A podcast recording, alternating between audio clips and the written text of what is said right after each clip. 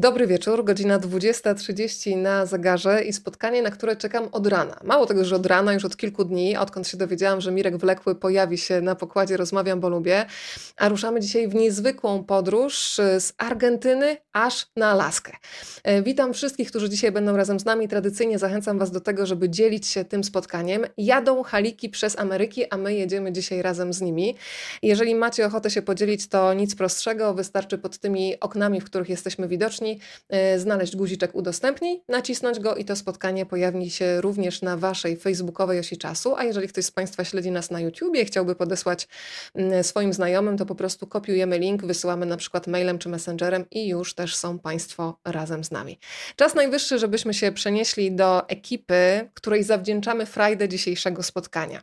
Mirek Wlekły na kanapie, otoczony współpracownikami, współautorami. Patrycja po jego lewej stronie, przynajmniej tak to wygląda z mojej perspektywy. Po prawej stronie Przemek. E, na ramieniu Przemka mamy papuszkę Shirley. Patrycja na kolanach trzyma moją ukochaną świnkę morską o wdzięcznym imieniu Stefan. E, I jeszcze wyjaśnicie, że w drugim pokoju jest druga papuszka, tylko ona była tak rozgadana, że cały czas tutaj po prostu tak dźwięczało w uszach, że chwilowo będzie nas nasłuchiwać z drugiego pokoju. Jak się nazywa druga papuga? Od razu powiedzcie. Papuga się nazywa y, Clemens. No, niestety musiała sobie pójść, bo jest dzika, jak Ozana, kiedy wrócił z tej czteroletniej podróży właśnie. No i tak wyszczała, że się wytrzymać raczej nie da. Okej, okay. ona na pewno będzie nas nasłuchiwać, potem zresztą będziemy jej mogli przekazać, tak jak Państwo, wszystkim to spotkanie. Mirek, powiedz, gdzie jesteśmy tak naprawdę razem z Wami? Zawsze nam się Państwo tutaj meldują z różnych stron świata i Polski. E, to będąc u Was w domu, pod e, jaką szerokością geograficzną jesteśmy, gdzie konkretnie, w jakim mieście? Jesteśmy w Warszawie, czyli tam, gdzie ostatnie lata życia spędził Tony Halik. Dużo ostatnich lat swojego życia. Przeprowadził się tutaj, wrócił do Polski e, w połowie lat 70 ubiegłego wieku. E, w Warszawie, na Bielanach, sama północ, dalej na północy już jest Puszcza Kampinoska e, no i, i przyroda, którą ten mechanik tak bardzo kochał. Ja jeszcze bym bardzo poprosiła teraz Patrycję o to, żeby nam pokazała swoją koszulkę, bo ja się dowiedziałam tuż przed tym, zanim się pojawiliśmy u Państwa w domu, że to jest koszulka specjalnie przygotowana na dzisiejszy wieczór i mało tego, to jest koszulka przygotowana samodzielnie, własnoręcznie. Patrycja, powiedz trochę, jak e, rysowałaś Toniego Halika. Ja Ci powiem, że gdybyś mm, chciała założyć taki sklep z takimi koszulkami, to ja będę już pierwszą osobą zamawiającą. Powiedz, jak stworzyłaś tę koszulkę? Mm po prostu położyłam koło siebie tą książkę i postarałam się przerysować to, co jest, yy, no, co malowała pani Magdalena. No i ja myślę, Patrycja, bo ty dużo rozmów z panią Magdaleną, która się Nowak no, już jest, są z poprzedniej książki, więc ja myślę, że te rozmowy dużo ci pomogły, prawda? Pani Magda dużo ci rad dała. No, Mówimy oczywiście o Magdalenie Kozieł-Nowak, czyli ilustratorce, która pokazuje taką fantastyczną radość płynącą z odkrywania świata, która jest y, nam dana podczas czytania książki o Tonym Haliku i jego żonie Pieret.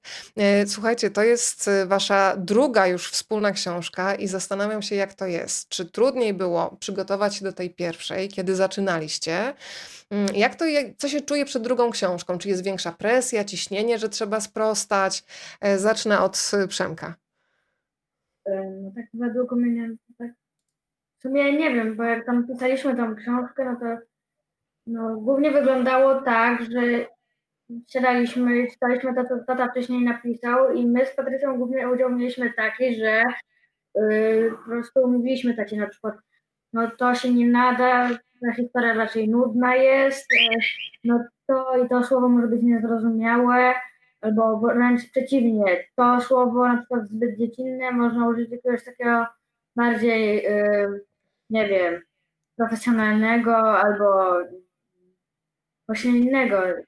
I to tyle roboty było, że już nie było tam czasu na takie zastanawianie się, kurczę, czy ja się stresuję, czy co, po prostu było, tak? Trzeba było działać. E, Mirek, ja pamiętam, że podczas naszej rozmowy na temat książki Przygoda dzika Toniego Halika powiedziałeś mi, że w zasadzie musisz się śpieszyć z drugą książką, żeby za szybko ci po prostu nie podrośli. Więc powiedz, czy to tempo e, też było podyktowane tym, że faktycznie e, dzieciaki za chwilę staną się, w zasadzie już się stają nastolatkami, a potem będą już dorosłymi ludźmi, no i trudno będzie złapać tę nić porozumienia dziecięcą. Była ta presja czasu? Troszkę było, ale ja się szybko uspokoiłem, bo się okazało, że dzieci mają olbrzymi zapał do napisania tej drugiej części. Nie nudzą e, je historie Toniego Halika i to wszystko bardzo sprawnie poszło. Także ja, jeśli mam porównywać, to pierwsza część była absolutną jazdą bez trzymanki, przynajmniej dla mnie, ponieważ nie wiedziałem, czy, czy zdołam napisać książkę dla dzieci, książkę non-fiction dla dzieci. Dzieci mi moje wówczas w tym pomogły. Natomiast y, przed drugą e, częścią mieliśmy już naprawdę wypracowany warsztat. My we Troje doskonale wiedzieliśmy już, jak to przeprowadzić, jak do tego podejść i to nam naprawdę całkiem sprawnie poszło. Słuchajcie, to ja przypomnę dla tych, którzy nie byli wtedy z nami przy okazji pierwszej rozmowy, okładkę książki Przygoda dzika e, Toniego Halika. Mm, pozdrawiamy tych wszystkich, którzy przegapili i od razu informuję, że możecie nadrobić. Pod zapowiedzią dzisiejszego spotkania zostawiłam Wam link również do tego spotkania. Mirek, e, wprowadźmy w temat. Ty powiedziałeś taką bardzo ciekawą rzecz, oglądałam Cię w Dzień Dobry TVN, że robiłeś w zasadzie takie intuicyjne badania terenowe. No i okazuje się, że kiedy pada mm, nazwisko Tony Halik, gdzieś w przestrzeni publicznej, to mniej więcej tak osoby, które mają 35 lat i wzwyż, od razu po prostu zapalają im się oczy i mówią dziennikarz, podróżnik, człowiek, który nam pokazywał świat, a im młodsi odbiorcy, tym z tym było gorzej. Więc dla tych niewtajemniczonych, kim był Tony Halik? Tony Halik był e, podróżnikiem, dziennikarzem, pilotem, filmowcem, e, e, obieży światem, włóczykijem, był każdym po trochu. Gdyby go scharakteryzować jednym słowem, to, to obieży świat, zdecydowanie obieży świat. Natomiast on, on miał w swoim życiu mnóstwo nieoczywistych dla nas, Polaków, prac. Na przykład był bardzo wziętym, poważnym reporterem, wysyłanym przez amerykańską telewizję NBC, najbardziej zapalne rejony świata, aby donosić o wojnach, o konfliktach, czyli relacjonował bardzo poważne e, polityczne e, sprawy ze świata nie tylko zajmował się Indianami czy zwierzętami e, z odległych lądów. My takiego Antoniego Halika zapamiętaliśmy z pieprzu i wanilii, natomiast dla Amerykanów to był przede wszystkim e, reporter, reporter wojenny, dla Meksykanów tak samo. Słuchajcie, jesteśmy już w wielu miejscach na świecie, już Wam mówię gdzie. Pozdrowienia mamy z Chrubieszowa, Świętokrzyskie jest na pokładzie, Londyn, e, Płock, Nowy Targ, Rzeszów, widziałam tutaj Katowice, Gawrolin, Poznań, Leszno, Osieka nam się kłania, pozdrowienia z Lizbony. E, pani Agnieszka przypomina oczywiście, że w Toruniu jest Muzeum Toniego Halika. E, pozdrowienia z Chorzowa, ale mignęły mi też nawet, słuchajcie, pozdrowienia z Bagdadu, a więc jesteśmy też w Iraku, w Londynie, Werona jest na pokładzie. Myślę, że Tony Halik byłby zadowolony, bo on chyba najchętniej byłby w tych wszystkich miejscach jednocześnie.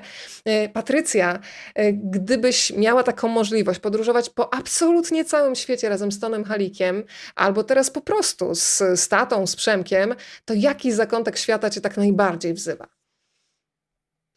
Brazylia. Brazylia, czyli nic się nie zmieniło. Chciałam sprawdzić, czy wam się marzenia zmieniły przez rok, bo wtedy Przemek powiedział, że on chce zobaczyć Brazylię i wszystkie papugi, papugi i jeszcze więcej papug, a ty powiedziałaś to samo, tylko bez papug, tak? Albo ja. Marzenie trwa, bo nie zostało zrealizowane jeszcze, także cały czas dążymy do realizacji.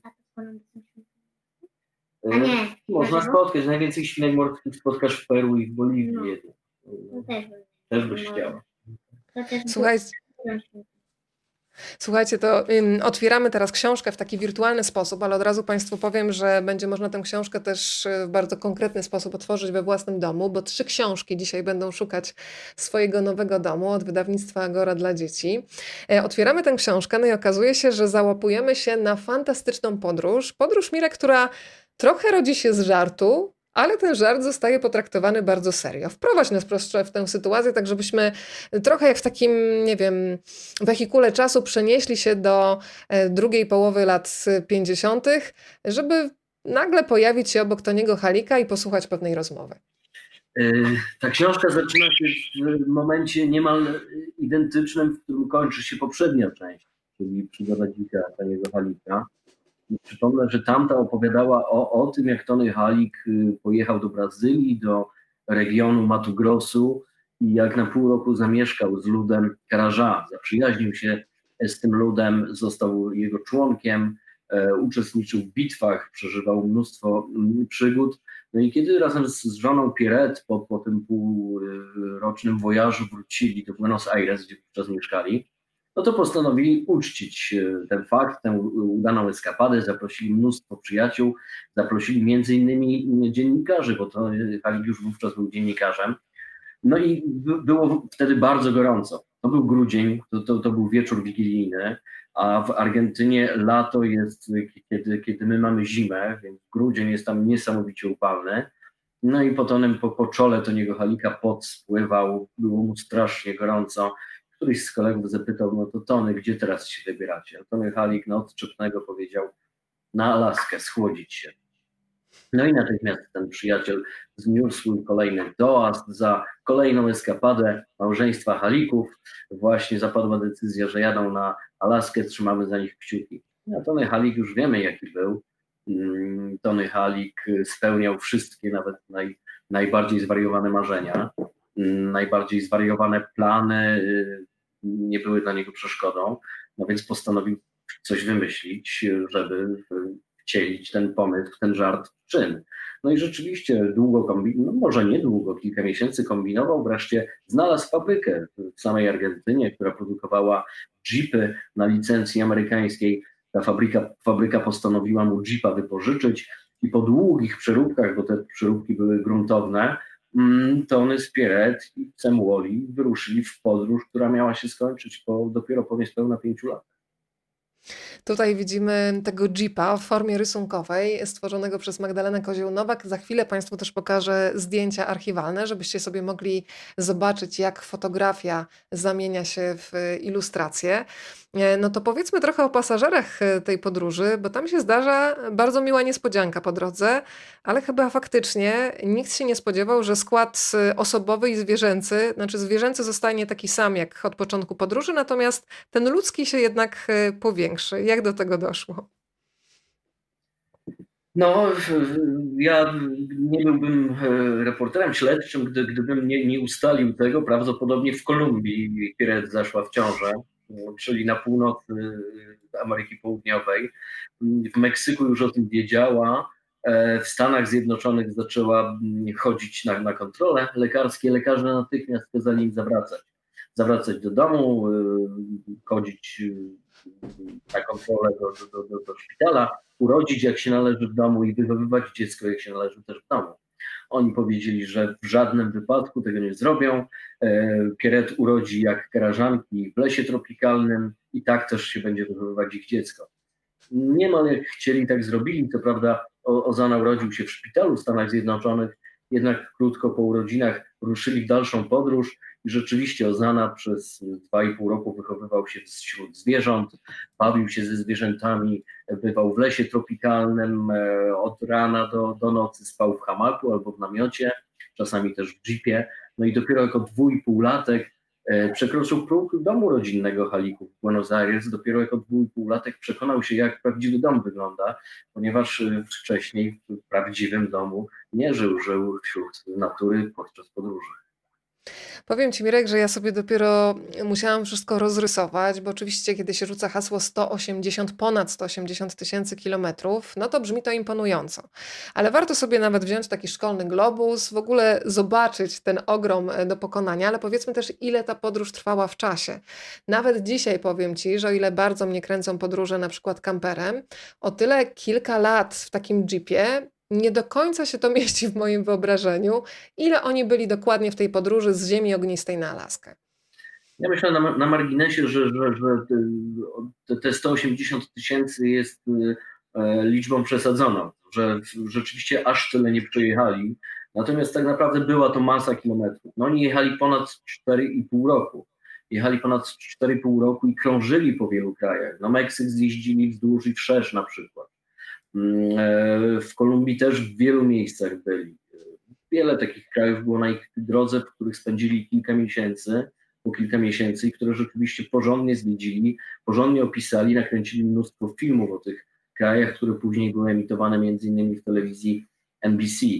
No i to była rzeczywiście 4,5-letnia podróż, cały czas w tym samym jeepie. Tam, tam wiele opon zostało w tym czasie wymienionych, wiele części, musiał być wiele razy reperowany, bo też jeździł po niesamowitych wertepach zazwyczaj, nie tylko po wygodnym asfalcie, no ale rzeczywiście oni tak żyli. Rzadko nocowali w jeepie, zazwyczaj, zazwyczaj nocowali na hamakach, a kiedy była niepogoda, no to, to, to rozbijali e, namiot, namiot marki Kasike, mm, który uwielbiali. No i tak wyglądało ich życie przez te prawie pięć lat. Ozana musiał się do tego przyzwyczaić, a właściwie nie musiał się przyzwyczajać, bo tak się urodził. Mówiono o Ozanie w Stanach Zjednoczonych, że urodził się dla przyrody, dla przygody.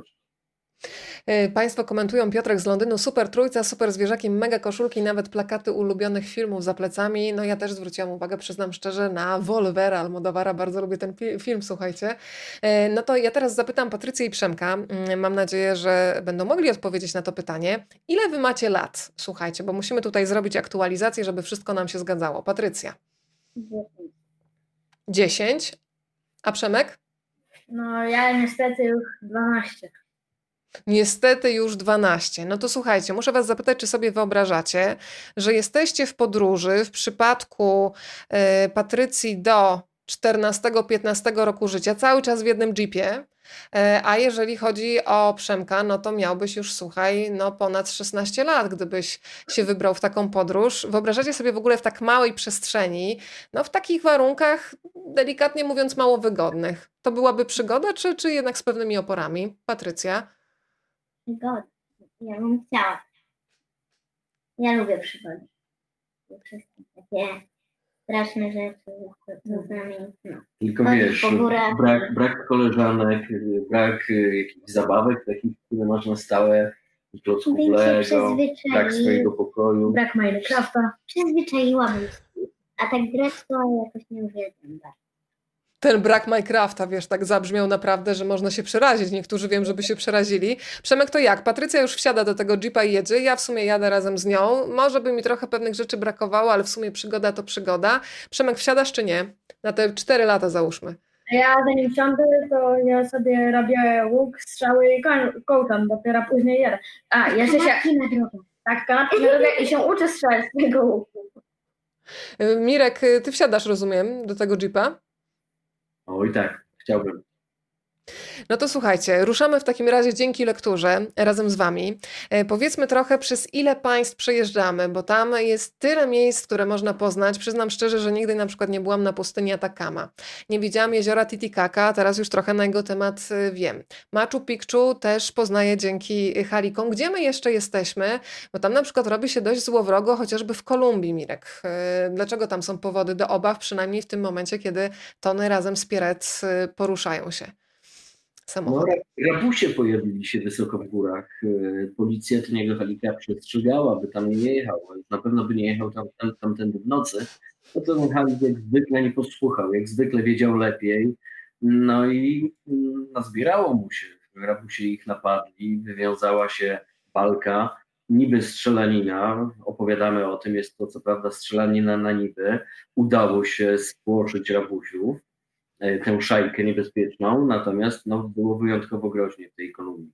Tym bardziej, że wszystko działo się nad przepaścią, e, jeep Halików niemal, nieomal w nią nie wpadł, także tam życie naszych bohaterów naprawdę wisiało na włosku.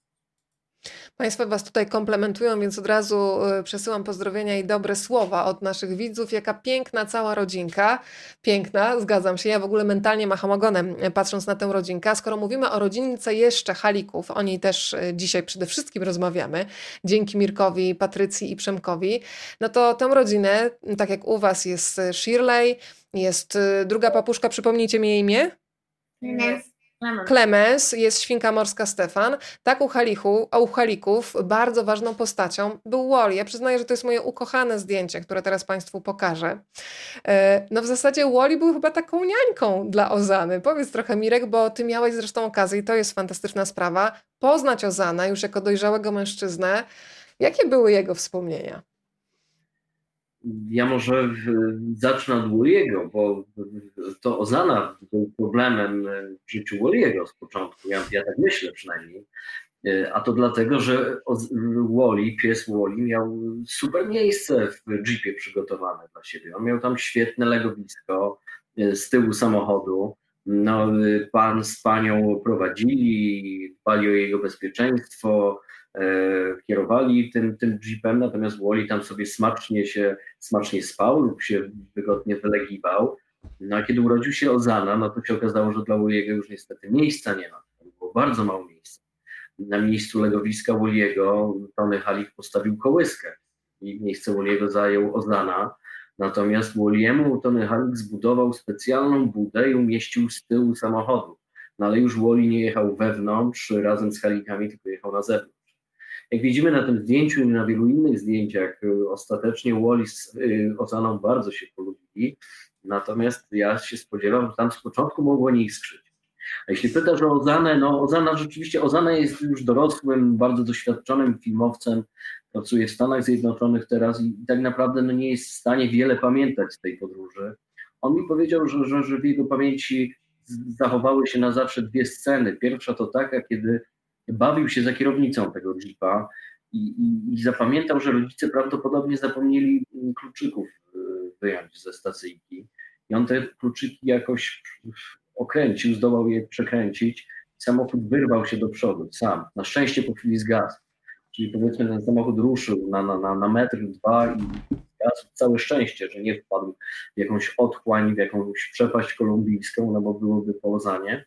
A druga scena była taka, że y, rodzice Ozany, kiedy piknikowali, to wyciągali e, fotel e, kierowcy, on był taki wyciągany, wyciągali na zewnątrz, y, na trawie, e, go ustawiali i Ozana bawił się na tym. Siedział sobie na nim, miał przy tym fotelu stolik, często na stoliku była maszyna do pisania, na, którym, na której Tony Halik pisał swoje reportaże. No i oczywiście Ozana, mimo że pisać jeszcze nie umiał, bawił się tą ma maszyną. I to jest drugie wspomnienie Ozany Halika, że jako taki malec próbował pisać swoje pierwsze artykuły, no wiadomo, jeszcze nie potrafiąc pisać. Także tylko te dwie sceny, niczego więcej z tej podróży Ozana Halik nie pamięta, no i trudno się dziwić, bo zakończyli ją, kiedy on miał niespełna 2,5 roku. Słuchajcie, tutaj jeszcze się widzowie dopominają o mamę, waszą mamę tutaj, więc następnym razem się widzimy, słuchajcie, chyba w czteroosobowym składzie. E, musimy się tak umówić. E, świetne zdjęcia Państwo też e, komentują, ale z tego co wiem, od razu Państwu powiem, że zdjęcia, które oglądacie, pochodzą z książki Tu byłem Tony Halik. To jest książka, za którą Mirek Wlekły otrzymał nagrodę Magellana i jeżeli jeszcze nie czytaliście, to Wam zazdroszczę, bo odkrywanie historii Toniego Halika, tego jak na wielu poziomach można go odkrywać jako człowieka, podróżnika, dziennikarza, przyjaciela. To jest po prostu wielka frajda, więc zazdroszczę Wam, jeżeli ta lektura jeszcze przed Wami. Y, więc do tej książki też Państwa namawiam, ale z tej książki, ale też z wywiadu, który przeprowadziłeś z Ozaną, wiem, że on wcale nie był taki chętny y, do rozmowy. Ty się musiałeś dość długo napracować, żeby on w ogóle chciał z Tobą rozmawiać. Skąd wynikały te opory? Ozana jest dość wciągliwym człowiekiem, nie, nie, nie przepada za udzielaniem wywiadów, ma, ma jakiś taki dystans, chyba lekki też do Polski, no i ma dystans do swojej rodziny, rodzinnej historii po prostu, do swojego ojca. On wciąż ma pewną pretensję do ojca o to, że, że w pewnym momencie zostawił swoją rodzinę w Meksyku. O tym w tej książce nie ma, ponieważ to działo się wiele lat później. Mm, no i ma z całą pewnością pewien problem z ojcem. O tym można przeczytać trochę w mojej książce, a wątek ten jest świetnie rozwinięty w filmie Marcina Borcharta, który jest dostępny na wielu platformach. Marcin inspirował się moją książką, kręcąc ten film, ale rzeczywiście Ozana w, do mikrofonu Borcharta, mm, przy mikrofonie Borcharta rozwinął się rzeczywiście i, i zwierzył mu się bardziej niż mnie kilka lat wcześniej. Myśl, myślę, że już e, przerobił wiele, wiele z tych historii w sobie i był bardziej skory i otwarty do, do, do tej rozmowy. Także bardzo polecam ten film i wysłuchanie Ozany Halika w tym filmie. Zdecydowanie tak jak akurat ten film e, Marcina Borcharta widziałam na platformie Millennium Dogs Against Gravity, ale wiem też od Ciebie, że jest do zobaczenia na Netflixie, e, więc proszę się... Jest dużo. Więc proszę się poczęstować. Ja z tego filmu, o którym e, wspominasz, e, zapamiętałam takie mocne zdanie, kiedy e, Ozana mówi, że on w wielu momentach chciał mieć ojca, a nie showmana Toniego Halika. I to jest, przyznaję, takie zdanie, które bardzo mocno w człowieku pracuje. No i pokazuje, że każdy wybór ma jednak jakieś konsekwencje. Patrycja i Przemek, słuchajcie, to jest książka, która nas zabiera mm, na początku do roku 1955, potem jedziemy aż do lat 60., kiedy sobie myślicie o tej odległej przeszłości, przeszłości, to co Was najbardziej zaskoczyło? Bo Wy już znacie świat, gdzie jest internet, gdzie jest telefon, gdzie wszystko jest bardzo szybkie. E, chcielibyście do takiego świata wrócić? Może jakiś element z niego zabrać do współczesności? Patrycja? No, to było...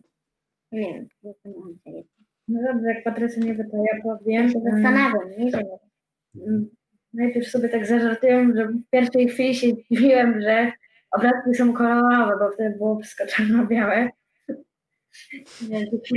no, ale mm, no, chętnie bym się cofnął w tamte czasy, może jeszcze nawet dalej niż tam Tony Halik, bo czasami patrzę na ludzi wokół mnie i po prostu widzę, że wtedy po prostu świat był lepszy, więc chętnie bym się cofnął, nawet, nawet gdyby tego Halika tam nie było. E, a poczekaj, bo powiedziałeś, e, że świat był lepszy. To co ci się bardziej podobało w tej przeszłości? Bo ja ci się przyznam, że na przykład złapałam się na tym, kiedy czytałam o tej imprezie u Halików, że Mam takie wrażenie, że ludzie byli bliżej, częściej się odwiedzali, nie trzeba się było umawiać, wpadało się po prostu bez zapowiedzi. I trochę mi takiej bliskości w tych czasach internetowych, kiedy niby jesteśmy razem, ale jednak osobno, tego mi brakuje. Ale co Przemek miałeś na myśli, że, że czasami było fajnie? To co było fajniejsze wtedy na przykład w latach 50. i 60., kiedy podróżował e, Tony Halik z Pieret?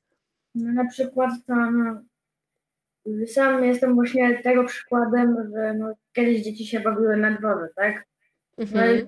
Ja to głównie siedzę w domu i nie wiem, no, albo chodzę po domu, albo nie wiem, słucham muzyki, y, no, jak na złość na telefonie albo komputerze, albo gram w coś, tak? No, tata mnie dopiero wyciąga z domu, tam na rowery na przykład, na nie wiem, żeby pobiegać, na jakieś zajęcia. To też kiedyś naturalnie przychodziło to bycie na zewnątrz, a teraz przestało dla nas być naturalne. To też nie Pani Agnieszka jeszcze dopytuje o tytuł filmu. To przypomnijmy, Mirek, tytuł w zasadzie tytuł, który jest imieniem i nazwiskiem, prawda? Tony Halik, tak? Reżyser Marcin Borcha. Bardzo polecam. Netflix i wiele innych platform. E, pan Adam e, pisze, jak wszyscy z nas byłem wiernym czytelnikiem książek Toniego i widzem programów podróżniczych, których był gościem lub gospodarzem. Czytając tu byłem Tony Halik, zastanawiałem się w jaki sposób sprzedać halikowy bakcel moim wnukom. Teraz już wiem, e, że książka, o której Państwo dzisiaj mówicie, będzie super narzędziem. Bardzo się cieszymy, że można wejść razem w tę przygodę, bo ja przyznaję, że we mnie się taka mała dziewczynka obudziła. Mirek, na ile Ty się zgodzisz z tym, że w ogóle sam Tony Halik był trochę jak postać z bajki, tyle, że jeszcze ciekawsze jest to, że on istniał naprawdę, bo z jednej strony złapałam się na tym, że myślałam o nim bardzo długo tylko jako o takim marzycielu, chłopcu, który po prostu się rzuca w przygodę, skacze na główkę i niczego się nie boi, ale z drugiej strony, no on jednak musiał stać bardzo mocno na ziemi, żeby marzenia zamienić w plany, a potem je konsekwentnie zrealizować, no to umówmy się, marzymy prawie wszyscy, a niewielu z nas zamienia to marzenie na plany. Jak tego postrzegałeś i czy był taki moment, nie wiem, kiedy twoje myślenie o tym podróżniku się jakoś zmieniło diametralnie? Zacznę od tego, że pis, pisząc biografię, ja wielu jego kolegów z telewizji polskiej odwiedziłem, e, kolegów z lat 80. To były sławy telewizji polskiej, jak Roman Kanciruk z magazynu Kwant, jak pan Sienkiewicz z programu Latający Holender i oni wszyscy powtarzali niemal to samo, że postrzegali Halika jako jakiegoś kosmitę, który nagle przybył do Warszawy. Mówili, że on się zachowywał inaczej niż wszyscy. Nikt tak się w telewizji polskiej nie zachowywał. Nikt tak się w Polsce nie zachowywał. Oni się zastanawiali, skąd on się wziął i czy wszystko w ogóle z nim jest w porządku. I powiedzieli, że dopiero po 1989 roku odkryli, kim był Tony Halik, kiedy zobaczyli zachodnie telewizje, kiedy zetknęli się z amerykańską telewizją. Wtedy do nich dotarło, że ten Tony Halik był jakimś powiewem nowoczesności, powiewem tego, co miało dopiero przyjść do Polski. Tony Halik przywiózł to. On nie dosyć taki był z charakteru, to, to, to nauczył się tego w NBC, nauczył się w Stanach Zjednoczonych, nauczył się być showmanem. E, takich ludzi telewizja polska wcześniej nie miała. Wszystko było stonowane, e, mniej więcej takie samo, szare, bym powiedział do tego. I Tony Halik rzeczywiście zawsze jawił mi się jako takie wielkie dziecko, e, które być może no, no, no jego druga żona Elżbieta Dzikowska musiała niemal za, za rączkę być może prowadzić, poprawiać, sprowadzać na ziemię, no bo Tony Halik wydawało mi się bujał w obłokach. No i trzeba było trafić do domu Halików, kiedy Elżbieta Dzikowska pokazała mi biurko Toniego Halika, mm, segregatory z jego reportażami, z materiałami zdjęciowymi, no ja rzadko widzę tak uporządkowane archiwa. On był niesamowicie uporządkowanym człowiekiem i to było dla mnie wielkie zaskoczenie. Świetnie zachowane te archiwa, opisane zdjęcia, negatywy. Tam wszystko znajdowało się na swoim miejscu. Elżbieta Dzikowska w, podczas godzin rozmów, które odbyliśmy, opowiadała mi o tym, jakim on był jednocześnie twardo stąpającym człowiekiem po On miał wszystko świetnie zorganizowane, dopięte na ostatniej guzik. Jednocześnie na wizji był takim szalonym, wielkim dzieciakiem, a tak naprawdę potrafił sobie wszystko od A do Z zorganizować. Najlepszym przykładem jest ta podróż opisana w tej książce, o której dzisiaj rozmawiamy. No, myślę, że rzadko kto byłby w stanie tak świetnie sobie od A do Z zorganizować podróż od organizacji przerobienia jeepa poprzez jego naprawy po drodze, bo sam, sam, sam go naprawiał, poprzez rozmowy w różnych językach świata po drodze, e, no i w ogóle poradzenie sobie i w lesie tropikalnym, i wśród różnych e, ludzi po drodze, a potem poradzenie sobie jeszcze z dzieckiem, które nagle z zaskoczenia się pojawiło. Także był to bardzo zaradny człowiek, lubił bujać w obłokach, a jednocześnie twardo stąpał po ziemi. No tak, kiedy pojawił się Ozana, to oni oboje byli po 30 i z tego, co wyczytałam w biografii Toniego Halika, to w zasadzie byli przekonani, że, że nie mogą mieć dzieci, więc to faktycznie była e, spora niespodzianka. E, padło pytanie, Państwo się tutaj dopytują, czy to się odzywa papuga, no to skonkretyzujmy, która. E, czy to Shirley, czy to Clemens? Mm, no Shirley, chyba, bo ja ją tu łaskałam, to, to tak z zadowolenia tam Odścierkała. Shirley, a tu bliżej mikrofonu też Stefan cały czas piszczy trochę, więc to też może być Stefan słyszany.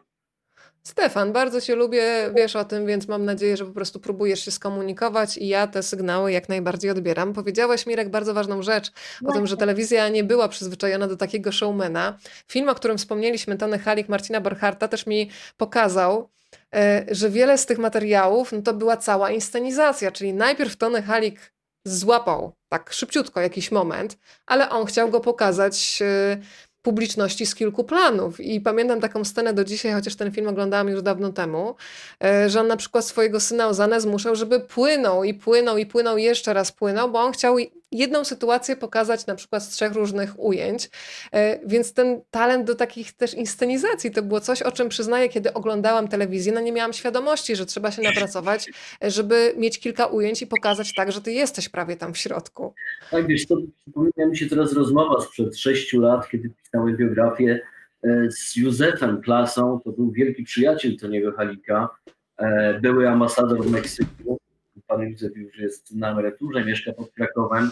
I on coś takiego powiedział, że Tony Halik tak naprawdę nie był dziennikarzem, nie był reporterem podróżniczym. Tony Halik był po prostu bajarzem, był wielkim bajarzem i my Polacy uwielbialiśmy mm, go właśnie jako bajarza, uwielbialiśmy te jego opowieści słuchać. Ja myślę, że troszeczkę tak go należy traktować. Te jego relacje niekoniecznie były relacjami dziennikarskimi, reporterskimi. One, tak jak mówisz, często były inscenizowane właśnie, ale no, przynajmniej jak na ówczesne warunki techniczne i telewizyjne były wspaniałe.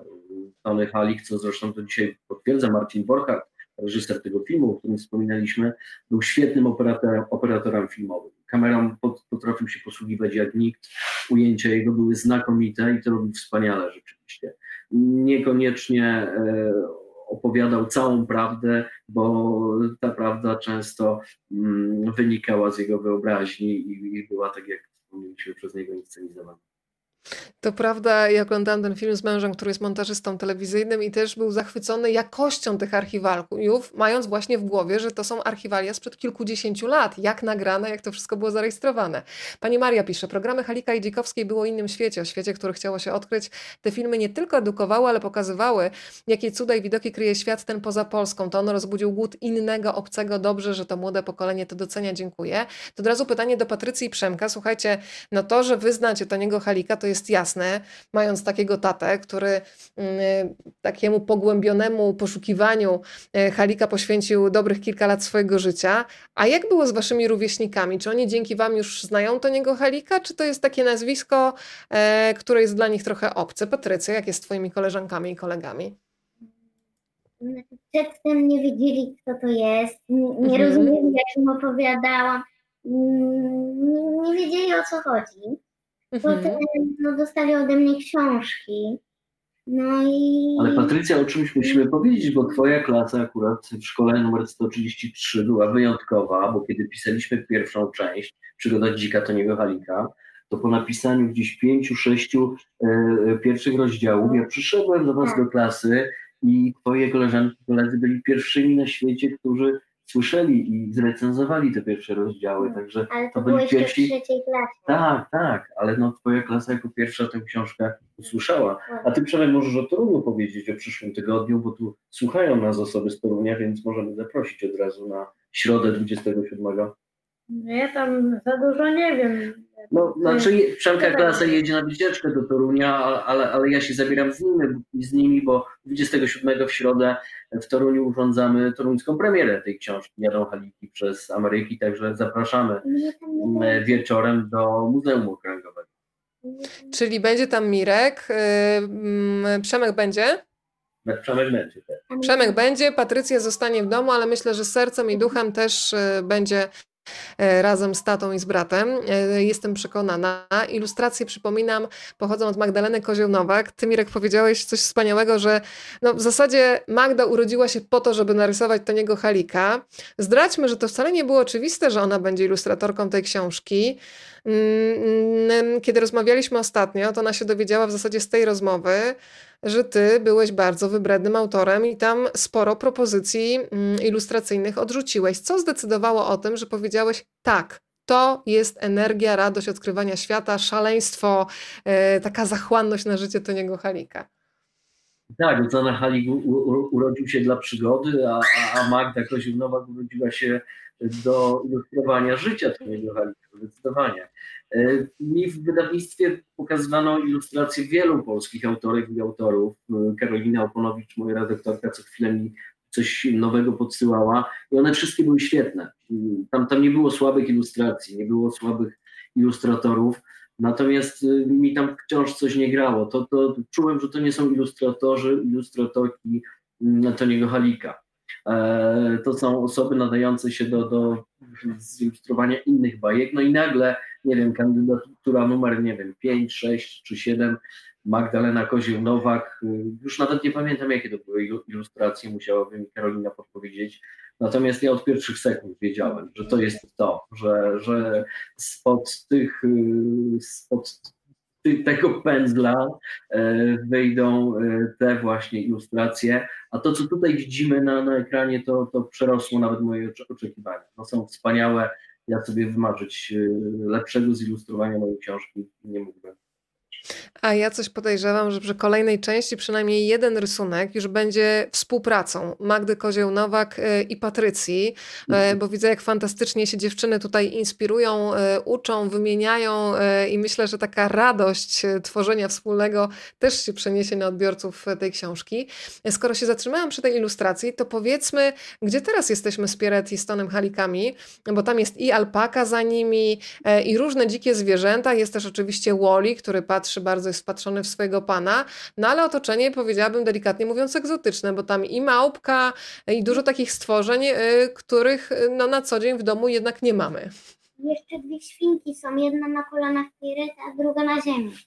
Dokładnie, to jest dla spostrzegawczych. Faktycznie, y, faktycznie tam na dole jest jeszcze świnka, super. To gdzie my teraz jesteśmy, Mirek, w tej opowieści? Bo tam para podróżników odwiedza bardzo ciekawą kobietę i bardzo ciekawe miejsce.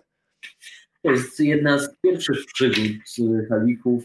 Przydarzyły im się w pierwszych miesiącach podróży.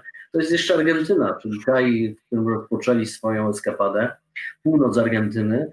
Trafili tam do, do, do bardzo ciekawej osoby, do hrabiny Fondori, e, która prowadziła taką ochronkę dla zwierząt. Dla zwierząt, które zostały gdzieś tam zranione i trzeba było je ratować, albo były przygarnięte czy, czy kupione przez ludzi, trzymane w domu, no ale ci ludzie sobie z tymi zwierzętami nie, nie poradzili, albo zwróciły im się i trzeba było je przygarnąć. I żyły tam właściwie na wolności. Ona je tam dokarmiała, leczyła, przysposabiała do, do, do, do ponownego życia w dziczy ewentualnie.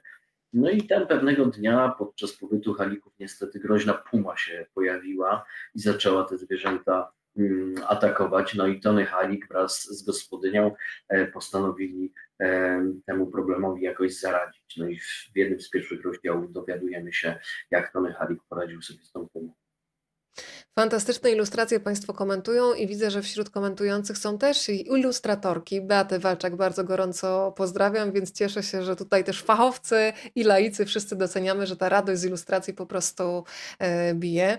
E, pojawiają się w Waszych opowieściach też odwołania do innych podróżników, takich, którzy być może inspirowali e, naszą parę podróżników, o których my dzisiaj mówimy. Przypomnę, że Tone i Pieret Halikowie dziś w centrum zainteresowania. Pojawia się postać Kazimierza Nowaka i ja przyznam, że ja bardzo lubię coś takiego, co nazywam takim wędkowaniem, że rzucasz jedno zdanie, które może zaciekawić i spowodować, że młody czytelnik razem z dorosłym zaczynają szukać. Kim był Mirek Kazimierz Nowak? Bo to też przeciekawa postać. Kazimierz Nowak był polskim podróżnikiem przedwojennym, który także pięć lat, tak jak Halik, poświęcił na objechanie innego kontynentu, Afryki mianowicie, i zrobił to przede wszystkim rowerem.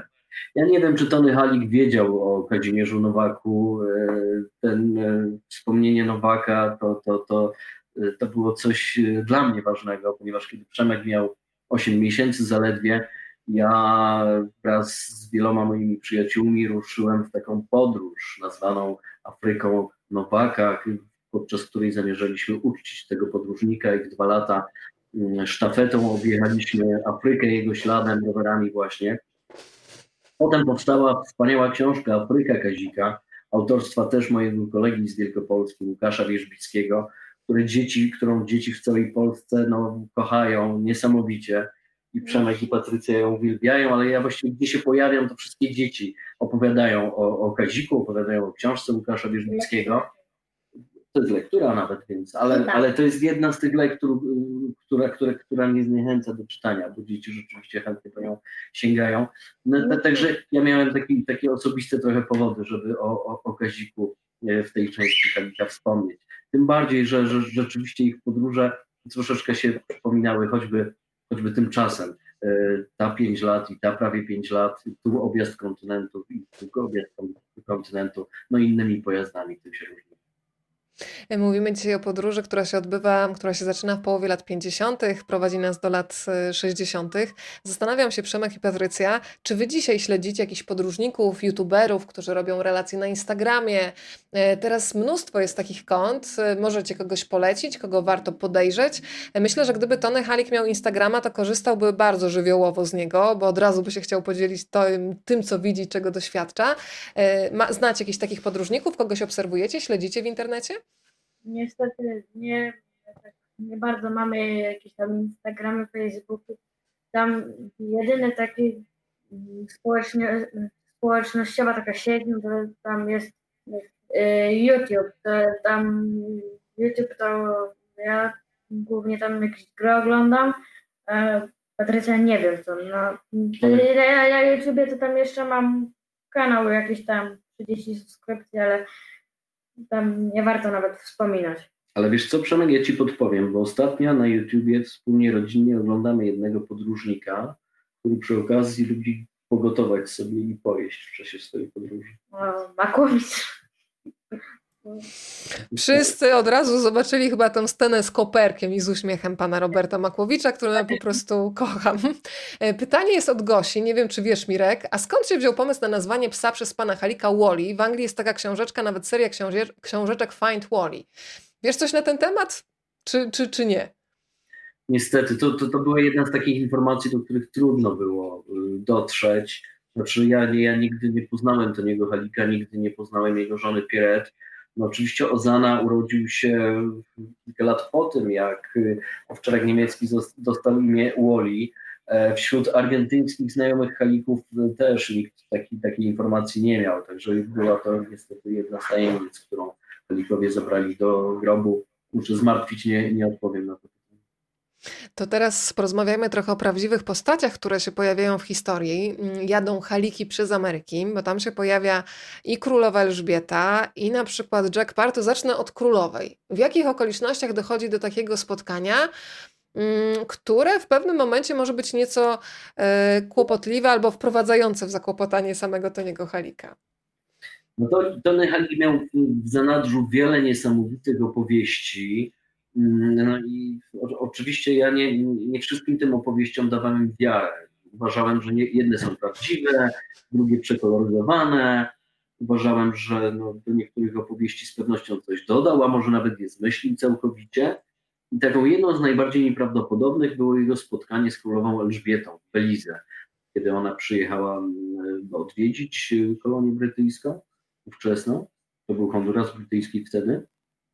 No i Tony Hallig opowiadał, że ponieważ został jako korespondent NBC zaproszony na bankiet z okazji przybycia królowej, no to musiał się porządnie ubrać, a ponieważ był w podróży, to nie miał odpowiedniego surdutu, surduta. Natomiast y, zgłosił się do, do y, ambasadora Argentyny w Belize, z którego jakoś tam troszeczkę znał. No i ten ambasador pożyczył mu surdut, ale ten surdut był za ciasny na Hallig. I podobno, kiedy kłaniał się przed królową Elżbietą, no to pękły mu spodnie, wydały charakterystyczny dźwięk, no i zrobiło się w trakcie bankietu bardzo wesoło. Ja nie wierzyłem w tę historię i w to spotkanie z królową Elżbietą, natomiast jak, jakież było moje zdziwienie, kiedy obejrzałem film właśnie Marcina Brocharta, który dokopał się w Stanach Zjednoczonych, w telewizji NBC do wielu, wielu archiwaliów. No i proszę sobie wyobrazić, że jest przywitanie królowej Elżbiety w Belize, królowa Elżbieta jedzie swoim Rolls Royce'em, pięknie lśniącym, a w tle tuż obok zabłocony jeep to nie Tony Halik tam był, e, filmował przybycie Elżbiety i być może rzeczywiście kłaniał jej się i razem z nią pił, pił drinka. Y, to teraz Patrycja i Przemek. Jestem bardzo ciekawa, czy macie jakichś swoich ulubionych dziennikarzy. To mogą być dziennikarze opowiadający o podróżach, ale też dziennikarze opowiadający, nie wiem, o polityce, o książkach, o filmach, o, o klockach Lego. Macie kogoś takiego, kogo lubicie słuchać i oglądać? Przemek? Tak. Z mojego prawie nie znam. Ani gazet nie ani takiej rzeczy nie oglądamy. No, Przynajmniej ja. Tomek czyta już trochę gazety, ale chyba nie zwracasz uwagi na autorów, nie? Nie. No ale tak zakładając, że taki, że do takich tych reporterów właśnie dziennikarzy zaliczamy też takie takich przyrodników, co tam piszą książki tam o przyrodzie, no to mam takiego jednego, to jest Adam Wajrek, tam mam wielką, wie jaką wielką półkę i tam powiedzmy jedna, powiedzmy dwudziesta no to tam jest y, książki Adama Bajraka, tam na przykład komiks y, Umarły las, nie umarły las y, Spadliny. Mhm. I Tomek Samoilik chyba też tam, prawda, się pojawia. E, uwielbiam, słuchajcie, Adama Wajraka, pozdrawiamy go oczywiście z tego miejsca bardzo serdecznie. Skoro pojawił się owczarek niemiecki Wally, no to też e, od razu mi się przypomina pies też Adama Wajraka, Lolek i też piękna opowieść książkowa na ten temat. No ale ja pytałam o tych dziennikarzy, ponieważ w waszej opowieści Jadą Haliki przez Ameryki pojawia się pewien amerykański dziennikarz, który odgrywa w życiu Toniego Halika bardzo mm, ważną rolę. Zresztą wytłumaczmy, bo w książce dla dzieci pojawia się taka najlepsza telewizja świata. No to co to była za telewizja Mirek i kim był ten dziennikarz, który faktycznie myślę, że trochę zmienił taką trajektorię lotu, bym powiedziała, życiową Toniego. Y, w tej książce pojawiają się dwie nazwy przez nas wymyślone, natomiast y, mające dużo wspólnego z rzeczywistością. Pojawia się pierwsza nazwa, najlepsza Gazeta Świata i mamy tutaj na myśli amerykańskiego Life'a. Mm, I to była wymarzona gazeta Toniego Halika. On sobie założył, że będzie jej fotoreporterem. Wszyscy śmiali się z niego, nie wierzyli, no bo gdzie, gdzie Polak w live'ie? No i Tony Halik oczywiście dopiął swojego przez lata, był fotoreporterem live'a. W archiwach można znaleźć wielkie fotoreportaże Halika mm, publikowane w tym periodyku. No a kiedy dopiął swego, no to wiadomo, Tony Halik nie byłby sobą, gdyby nie miał kolejnego marzenia i postanowił zostać e, reporterem największej telewizji świata, czyli amerykańskiej NBC, bo ta telewizja wtedy była największą, najważniejszą telewizją na świecie. No i oczywiście po raz kolejny mu się to udało, a, a właśnie początki początków tego sukcesu możemy szukać e, w osobie, o której ty wspomniałaś. To był Jack Parr, mm, gospodarz e, reality show, e, The Tonight Show w telewizji NBC, do którego Tony'ego Halika zaprosił właśnie podczas tej wielkiej eskapady przez Ameryki. Tony Halik miał opowiadać tam, zachwalać o zachwalać cuda przyrody, opowiadać o swoich przygodach. No i tak naprawdę od, od tej wizyty u Jacka Para The Tonight Show zaczęła się kariera Halika w NBC i ona rzeczywiście była wielka, możemy w to wierzyć lub, lub nie, natomiast ja rozmawiałem z, z Halika kolegami w NBC, rozmawiałem z, z byłym dyrektorem NBC i on mi powiedział, że Tony Halik był naszym człowiekiem od zadań specjalnych, gdzie bali się wyjeżdżać amerykańscy dziennikarze, tam Tony Halik zawsze pojechał. Wiedzieliśmy, że on nas nie zawiedzie i rzeczywiście przez wiele lat relacjonował wydarzenia ze świata e, i to często niebezpieczne wydarzenia dla tej telewizji. Y, mam też od ciebie zdjęcia podczas z wizyty w ekwadorskiej telewizji, kiedy to faktycznie no, byli gwiazdami, pokazywali się w, w gazetach, ale zwróciłam uwagę dopiero podczas drugiej lektury faktycznie na to, że cały świat wiedział o Halikach, natomiast w Polsce pojawiła się jakaś taka malutka notatka chyba w magazynie Poznaj Świat, y, właśnie opowiadająca o tej ich podróży, o której y, opowiadacie w książce Jadą Haliki przez Ameryki, czyli o podróży z Argentyny na Alaskę. Y, z czego ten dysonans wynikał? Tak, to było niesamowite, bo słuchaj, meksykańska prasa zalewana była fotoreportażami, czyli reportażami Halika.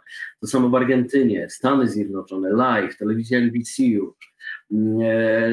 Pierwsze strony gazet miał Halik we Francji na przykład w tym czasie. E, nawet komiks e, powstał o, o przygodach Halików we Francji, natomiast Polacy nie mieli pojęcia o takim człowieku w ogóle. Pierwsze wieści o, o Haliku do Polski przywieźli z Meksyku Ryszard Kapuściński i jeszcze kilku korespondentów zagranicznych. I to oni w telewizji polskiej opowiadali, że taki niesamowity człowiek tam żyje, pochodzący z Polski. I on rzeczywiście, on dopiero trafił po, po latach do Polski, przyjechał na początku lat 70. jako korespondent NBC, e, przyjechał ze świtą e, prezydenta Richarda Nixona, który, który wówczas przyjechał do Polski i wówczas Tony Halik odwiedził telewizję polską, odwiedził Ryszarda Badowskiego prowadzącego klub sześciu kontynentów, no i położył na jego biurku swoją torbę wypełnioną taśmami e, filmowymi. E, Badowski odpalił i oniemiał, po prostu oniemiał, bo jak mi powiedział, kiedy mm, rozmawiałem z nim po latach, no tak dobrej jakości filmów on nie widział i tak dobrymi y, filmami telewizja polska nie dysponowała. Także panowie szybko się dogadali, no i już od początku lat 70. telewizja polska zaczęła emitować y, u siebie filmy zupełnie nieznanego w naszym kraju dziennikarza Toniego Pelika. No to słuchajcie, teraz porozmawiajmy trochę o smakach, bo podróżowanie to też jest e, podróż przez różne smaki. E, Przemek, czy wy z Patrycją byście spróbowali czegoś takiego jak chicha i od razu e, wyjaśnijmy niewtajemniczonym, czym jest chicha i jak ją się przygotowywało w czasach, kiedy Toni z Pierret podróżowali? Chicha jest takim fermentowanym napojem, no i Tony Halik o tym opowiadał, krążą o tym legendy w Ameryce Południowej, że rzeczywiście y, tu, tu, sekret dobrej chiczy tkwi w tym, że powinna, e, że, że, że, że, kukurydza powinna być przeżuwana przez e, miejscowe kobiety, które, które wyrabiają tę chichę. Najlepiej jeszcze, żeby były bezzębne Wtedy w kontakt, po kontakcie ze śliną dochodzi rzeczywiście do wzorowego procesu fermentacji, no i taka chicha jest najlepsza. O takiej chiczy wielokrotnie Tony Halik opowiadał. Ja tyle co wróciłem z Kolumbii, piszę teraz inną książkę, miesiąc temu tam byłem i piłem właśnie chicze. była doskonała, była z, z, z aromatem e, o smaku marakui, była wspaniała, ale już wyrabiana oczywiście metodą bardzo nowoczesną, przemysłową, także z całą pewnością nie, nie, nie, nie przechodziła przez kogokolwiek usta, tym bardziej, że żyjemy w czasach pandemii, także myślę, że to by było w tej chwili możliwe. Ale teraz już tak się łatwo, tak łatwo nie odpuszczę. Powiedziałeś, że byłeś w Kolumbii jeszcze i jesteś w trakcie pisania kolejnej książki. Mirek, jakiś trop taki, który nas naprowadzi mniej więcej, e, co cię teraz zajmuje? Zdradzisz trochę? Wydawnictwo Filtry, dla którego powstaje ta książka, już to zdradziło, więc myślę, że mogę sobie pozwolić. To będzie bardzo poważna książka, tym razem książka dla dorosłych, mm, opowiadająca o pontyfikacie Jana Pawła II, o, o tym, jak ten pontyfikat był odbierany na świecie, czyli światowa perspektywa, nie polska. E, pozdrawiamy też wydawnictwo Filtry, które pięknie też się rozwija przy tej okazji. Myślę, że tutaj e, wszyscy, którzy kochają książki, mm, cieszą się po prostu z tego, że coraz więcej e, ciekawych wydawnictw się pojawia, istnieje na rynku.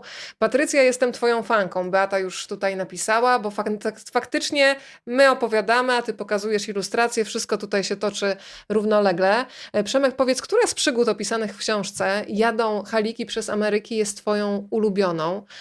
Bo tam faktycznie się przemieszczamy i w czasie, i w przestrzeni, no bo jesteśmy kilkadziesiąt lat wcześniej, ale cały czas e, przesuwamy się na tej mapie. E, którą opowieść najbardziej lubisz? E, no, najbardziej lubię tam opowieść, w której jest najwięcej papug, czyli tam o tej hrabinie von, żeby przepraszam, Pandory, gdzie ta hrabina tam tą plumę zastrzelić, ale y, Halik używa jakby kamery y, jako takiego, że tak powiem, hipnotyzera i jakby sprawia, że ta puma tam y, już ucieka i nie wraca. Przepraszam za tą hrabinę von Blacku, ale jak no, Patrycji, jak Patrycji tam czytałem y, tą książkę tam, tak, tak dla śmiechu, to y, po prostu tam trochę ją odróbkowałem, żeby. No, żeby nie wkurzyć. Omówiłem to, jak to starszy brat. Tak, to jest, ale wiesz, Patrycja, ja zawsze chciałam mieć starszego brata, nie mam, więc doceniaj, doceniaj. No, a mogę powiedzieć, którymi się rozdział No pewnie, no to pytanie też do ciebie, czekam z niecierpliwością. E, mi się właśnie najbardziej podobał ten rozdział, który Safire y, poszła na kontrolę do lekarza, żeby skontrolować ciążę. I tak to opowiada, ten lekarz się tak dziwi. Moim zdaniem ten rozdział jest też śmieszny, ale Bardzo. jeszcze jeden rozdział mi się podobał. Y, jak tylko, jak on... Automatyczna Ameryka. Tak, właśnie, automatyczna Ameryka. To wszystko było automatyczne. Ten Halik nie był do tego przyzwyczajony. No i ogólnie w tym rozdziale, no, jest, że kurczak sam wyskoczył z piekarnika, tylko automatycznie sztuczce się nie położyło, ale wszystko takie automatyczne. No. Słuchajcie, ja myślę, że Shirley też nam o czymś opowiada. Bardzo bym chciała, żeby ktoś stworzył taki translator z języka papugiego na polski, nasz ludzki, ale to by było ciekawe. Ale słuchajcie, może, może to się uda za kilka lat. E, Rise of the Wind pyta, czy Tony Halik miał stały dom, bazę, do której wracał? No tak, oczywiście. E, Tony Halik przeprowadził się do Ameryki Południowej w 1948 roku wraz ze swoją żoną Pierrette po zawierusze wojennej postanowili wyemigrować, a Tony Halik właściwie postanowił spełnić swoje odwieczne marzenie, by ruszyć do Ameryki Łacińskiej i popłynęli statkiem Cordoba do, do Buenos Aires, tam zamieszkali na, mm, zatrzymali się na ponad dekadę, także oni tę podróż, o której tutaj mówili, ruszyli z Buenos Aires i do Buenos Aires e, wrócili. To były takie przedmieścia nowoczesne Buenos Aires, osiedle Orła Białego założone głównie przez emigrantów z Polski. Także, także wśród Polaków wówczas Tony Halik mieszkał. No a później już po, po, po, tej podróży i po wcześniejszej do Matu Grossu, on naprawdę był już wziętym e, reporterem, wziętym operatorem filmowym. No i miał już te kontrakty z magazynem Live, z telewizją NBC. I to telewizja NBC zaproponowała mu przenosiny do Meksyku. Meksyk był bliżej wówczas, e, bardzo ważnych wydarzeń, które rozgrywały się w Ameryce Łacińskiej. Argentyna była nieco na uboczu, daleko, na, na samym krańcu Ameryki Południowej. Meksyk był bardziej w centrum, było bliżej, by, by, by ruszać na, na, na, na, na, kolejne wojaże.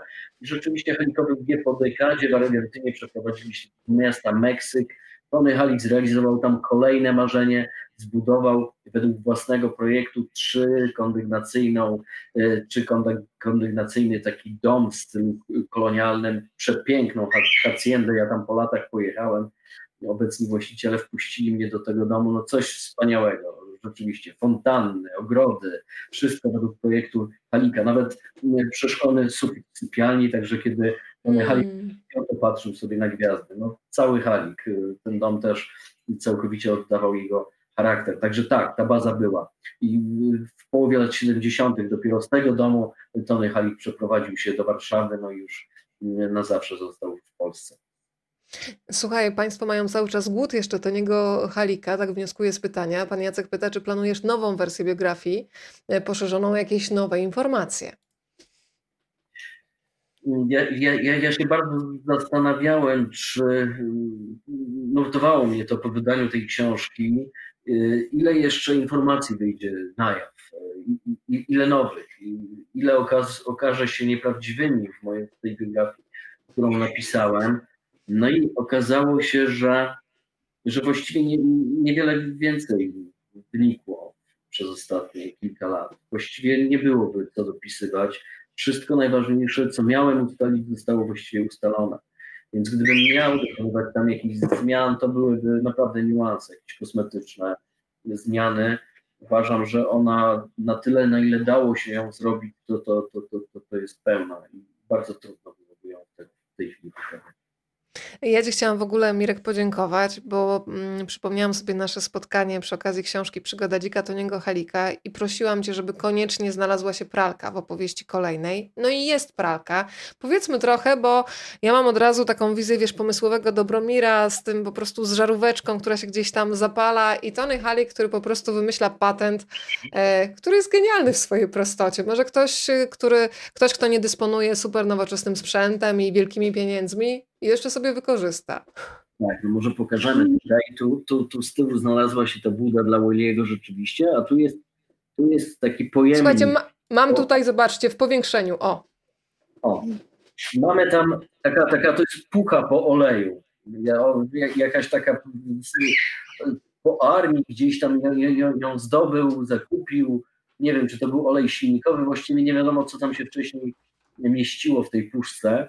On ją przerobił, wyczyścił odpowiednio i rzeczywiście tam brudne pieluchy, ozany trafiały na przykład Brania. rano, kiedy ruszali w dalszą podróż, troszeczkę mydła, woda. Chcesz dalej powiedzieć? Mhm. No, to no i właśnie tam się, to była taka pralka, tylko że działała nie na prąd, tylko tak. Jeżeli im właśnie więcej kamyków i górek było, tym lepiej się wszystko prało wszystko było czyż...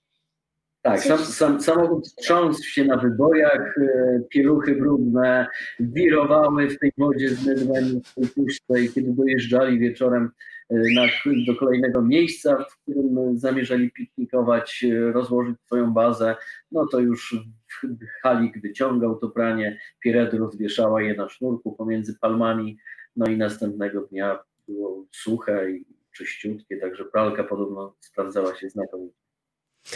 Przemek, to jeszcze Ciebie muszę zapytać o to, bo nie wiem, czy nasi wszyscy widzowie wiedzą, jak w ogóle Pieret poznała się z Tonim, bo to jest bardzo romantyczna historia i znowu trochę taka, że no, Tony Halik spada z nieba i to dosłownie. Mógłbyś trochę wprowadzić tych, którzy kompletnie nie wiedzą, jak, jak oni się zakochali w sobie, jak się w ogóle poznali. No ja tam trochę mogę wprowadzić, ale ja tam nie wiem, tata głównie wie, bo ja ogółem, no niby tą historię tam znam, ale ja się bardziej skupiałam na tym w tych obu książkach, jak ten Tony Halik tam polował, strzelał z tego łuku, bo miałam taką, yy, że tak powiem, obsesję na punkcie łuku. Ostatnio. To znaczy, Pabuk, ty masz od urodzenia chyba. Halika wersja była jak z angielskiego pacjenta ze słynnego filmu Oscarowego. On jest pilotem myśliwca brytyjskiego, zostaje zestrzelony nad Francją, musi się katapultować, spada ze spadochronem, e, ląduje gdzieś na jakiejś łące francuskiej, wokół nie ma żywej duszy i nagle przepiękna dziewczyna biegnie do niego z nożem. On w strachu, bo ona zamierza się z tym nożem, okazuje się, że odcina go od spadochronu i zabiera to, to płótno, żeby sobie nakuć majtek, e, bo, bo, bo jej brakowało. Taka była opowieść Tony'ego Halika. Nie sądzę, żeby była prawdziwa, tym bardziej, że udowodniłem w biografii, że Tony Halik nigdy nie był pilotem wojskowym mm, w czasie wojny, nie służył jako pilot. E, natomiast e, został wcielony do partyzantki francuskiej bardziej prawdopodobna wersja jest taka, że bracia Pierret, przyrodni bracia Pierret również w tej partyzantce byli, być może poznali się jakoś przez tych braci, być może rzeczywiście do poznania doszło na jakiejś łące, no, natomiast na pewno Halik nie został zastrzelony, ale była to rzeczywiście wielka miłość. Świadczą o tym dziesiątki zdjęć z czasów wojny zachowanych. E, Halik dużo zdjęć robił, musiał mieć przy sobie aparat, bo, bo, bo, bo, był autorem wielu przepięknych fotografii z czasów wojny. No i rzeczywiście jednocześnie był żołnierzem najpierw partyzantki francuskiej na froncie zachodnim, potem został wcielony do, do, do, do polskiej armii Wielkiej Brytanii, ale już, już tam Piret z nim pojechała. Ślub e, wzięli w Szkocji, e, no i rzeczywiście od końca, od końca wojny nie myśleli już o niczym więcej jak o, o emigracji do Ameryki Łacińskiej. Przemek, powiesz y, skąd pochodzi to zdjęcie, bo to jest chyba, ja nie wiem czy się dobrze wymyślam, więc powiedzcie tak albo nie. To jest chyba ten moment, kiedy oni już docierają tam, gdzie sobie zaplanowali i są witani. Co się znajduje na głowie Walliego, bo to, że Ozana trzyma w ręku aparat jest jasne, ale co ten Wally ma na głowie? No, ma chyba czapkę ale to jest taka czapka z alpaki? Tak, tak, to jest taka sama czapka jak Ozany. Czapka z wełny alpaki, no. A to, to Przemek poznajesz ten plac? No. No, pamiętasz jak on się nazywa? E, plac Kongresu? Plac Kongresu, tak. Plaza de Congreso w Buenos Aires to jest punkt, z którego, w którym zaczynali swoją podróż w roku 1957 i miejsce, w którym ją zakończyli w, w roku 1961. Co tam się dzieje, muszę Państwu pokazać, tym bardziej, że tutaj się zmieniło nakrycie głowy. Patrycja nam dzisiaj ilustruje to, co opowiadamy. E, to powiedzcie w ogóle, Przemek, o Waszych wrażeniach. Ja Wam zazdroszczę, bo nigdy nie dotarłam do Buenos Aires, a to też jest jedno z tych miejsc na Ziemi, które mnie wzywa, więc pewnie jeszcze trochę czasu musi minąć, ale dotrę. To powiedzcie, co Wam się tam najbardziej podobało i co się nie podobało, bo czasami jest tak, że sobie dużo wyobrażamy, a potem rzeczywistość niekoniecznie spełnia oczekiwania. Przemek, co Ci się podobało w Buenos Aires na przykład? Ja tam ogółem za dużo nie powiem, bo jakby jak tam byliśmy, no to ja tam miałem 5 lat, Patrycja chyba. Jasne. To jedyne, no, ogółem pamiętam, że byłem w tej Argentynie, że była wtedy jesień albo wiosna, że padało i było dosyć chłodno. To ogólnie zapamiętałem. No i wiesz, ważna rzecz, że zdobyliśmy tam dzidę Toniego Halika, którą transportowaliśmy wtedy do Muzeum Podróżników do Torunia, którą tam dzisiaj można zobaczyć. No to słuchajcie, ja wiem, że o tym rozmawialiśmy ostatnio, ale wiem, że są też nowi widzowie i słuchacze. E, jak pada hasło Dzida transportowana z Buenos Aires do Polski, no to ja od razu widzę tych wszystkich ludzi na lotnisku, którzy są w kontroli zabezpieczeń i w ogóle mówią, co ten człowiek robi, wchodzi z Dzidą. To nie była prosta operacja, trochę taki Tom Cruise normalnie, e, Mirek w roli, czyli Mission Impossible, a jednak z pewnymi problemami, ale udało się tę Dzidę dowieść. Nie, nie, tak naprawdę to nie była prosta operacja i no. ona się nie udała nam tak naprawdę. Tak oczywiście znajomi Tony'ego Halika cały czas mi, mnie informowali, że mają dzidę, którą Tony Halik od garażu w roku 55 przywiózł, że ta dzida gdzieś jest i oni chcieliby ją przekazać do Muzeum Tony'ego Halika, do, do Torunia i rzeczywiście odnaleźli tę dzidę. Dzida okazała się nie dzidą, tylko wyjątkowo długą strzałą.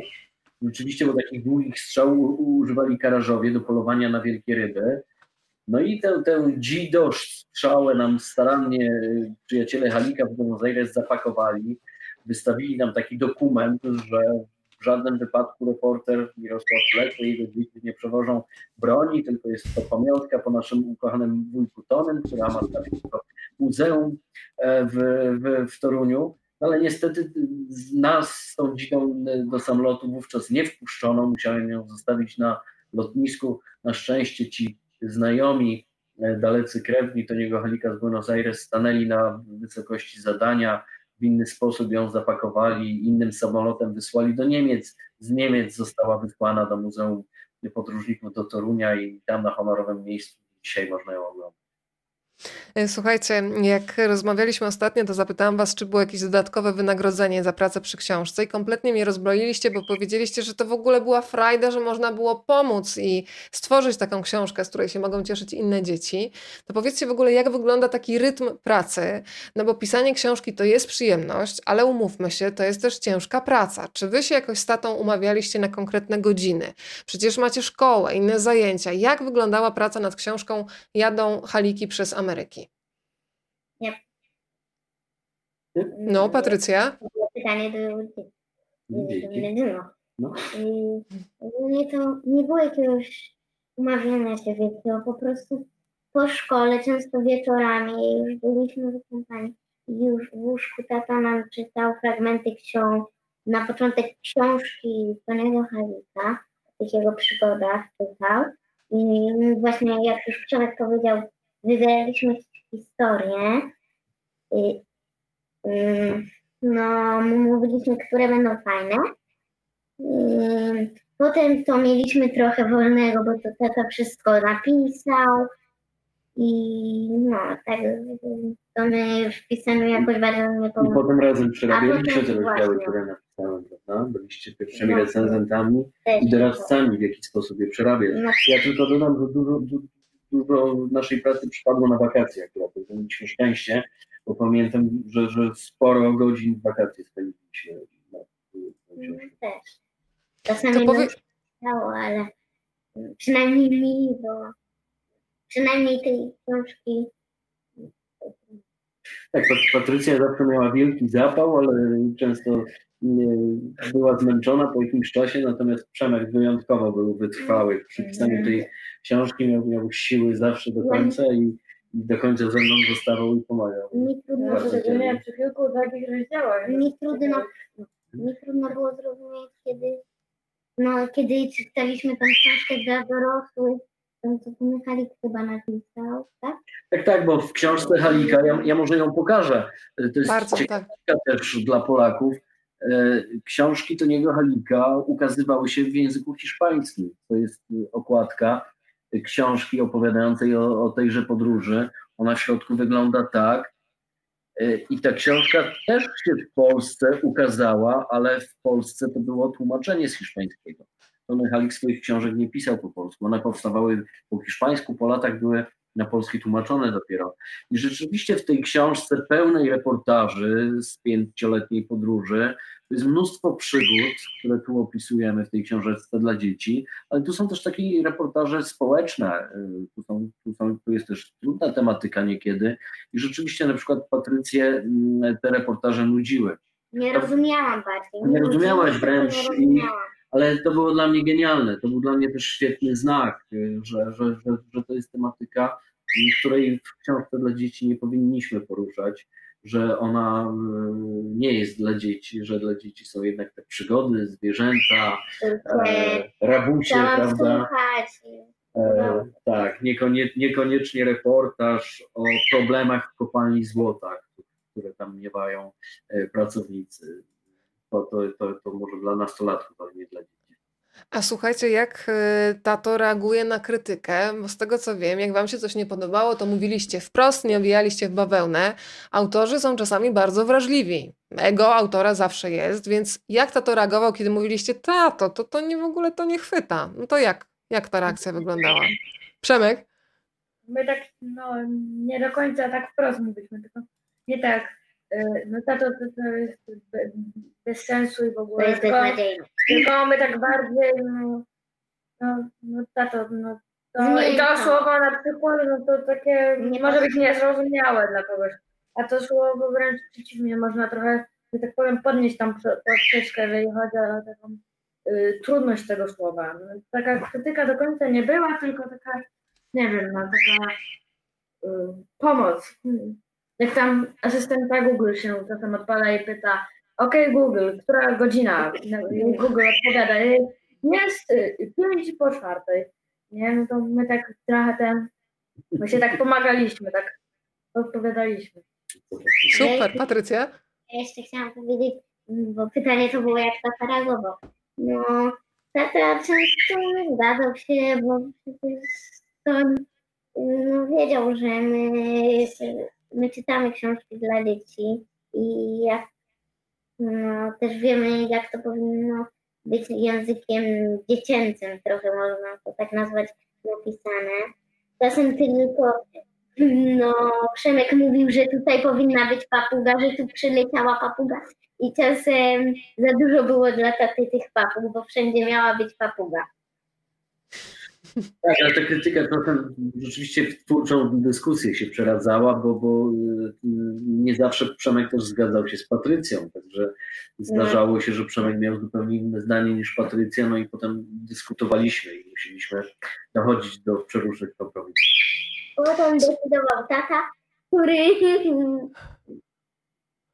Słuchajcie, za chwilę będzie losowanie książki. To jest teraz informacja dla naszych widzów, którzy są z nami w różnych miejscach świata. Przy okazji bardzo jestem ciekawa, w jakich czynnościach Państwu towarzyszymy. Ostatnio ktoś nas oglądał nawet z wanny, Państwo już w piżamach, albo gdzieś biegają, albo w pociągu, oglądają nas w szpitalach, więc dajcie nam taki dostęp do swojej codzienności. A jeżeli Państwo chcą e, dzisiaj wygrać książkę, to wpisujemy hashtag rozmawiam, bo lubię pod profilem rozmawiam, bo lubię, na którym oglądacie tę transmisję. Już Państwu tutaj pokazuję w formie też takiej jeżeli ktoś jest wzrokowcem, żeby zobaczył, a my za chwilę będziemy odpalać maszynę losującą. Daję Państwu trochę czasu na e, wpisanie tego, tak żeby dać losowi szansę, a potem już maszyna za nas załatwi sprawę. Natomiast zastanawiam się, Mirek, bo ja się sama złapałam na tym, że pisanie czyjejś biografii, odkrywanie czyichś losów, to jest cały czas nieustanne zadawanie pytań i odkrywanie takich rzeczy, które teoretycznie są gdzieś na wyciągnięcie ręki, ale trzeba po nie sięgnąć. Ja na przykład zaczęłam myśleć, bo teraz już znam historię miłości Toniego i Pieret, że jak moi rodzice się na przykład poznali, jak się zakochali. E, więc zapytam Przemka, nie musicie opowiadać tutaj historii, bo to, to nie wiem, czy można upubliczniać, ale czy znacie na przykład historię miłości swoich rodziców, dziadków, znajomych? Czy to jest też taka książka, która po prostu budzi ciekawość, że chcecie się dowiedzieć? Mirek, też jestem ciekawa, czy reporter, który drąży cudze historie, też zna na przykład swoje jakieś rodzinne historie babć, prababć. Jak to jest u was?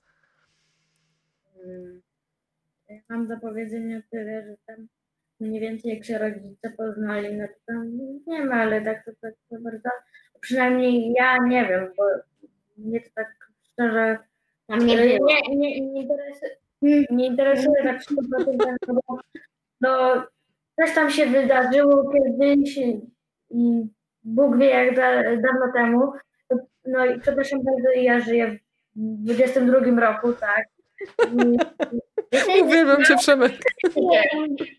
w 2020 roku, w drugim roku. Przemka odpowiedź jest właściwie taka, jaka będzie moja, bo z tego co ja wiem, to reporterzy, którzy opisują czyjeś historie, nigdy nie mają czasu na swoje. No i ze mną jest tak samo. Ja też żyję w 22 roku. Każdego roku opisuję czyjeś historie i choć ta moja przeszłość mojej rodziny jednej strony bardzo mnie interesuje, to nigdy nie ma wystarczająco czasu, żeby się nad nią pochylić. E, słuchajcie, ja jeszcze tutaj dostałam komunikat od osoby wtajemniczonej i ja muszę poruszyć ten temat. Pan Michał pisze, nie każdy wie, że pan Wlekły jest wybornym gitarzystą fada, w zasadzie fadu powinnam powiedzieć. Proszę teraz coś powiedzieć więcej, bo człowiek, który kocha Portugalię jak ja, o tym nie wiedział, więc upublicznijmy to. Proszę rozwinąć wątek. Dlaczego ja o tym jeszcze nie wiedziałam? Dziękuję, panie Michale. Michał, Michał jest e, nauczycielem e, gitary całej naszej trójki.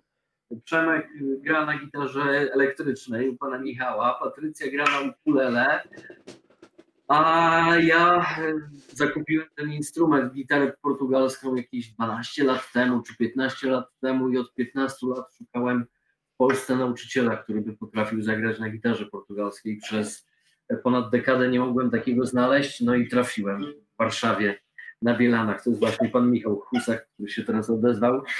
Michał Husak gra doskonale na gitarze portugalskiej, mógłby akompaniować fadistom najlepszym. Musiałbyś kiedyś posłuchać, bo to przecież ty jesteś specjalistą Lizbony.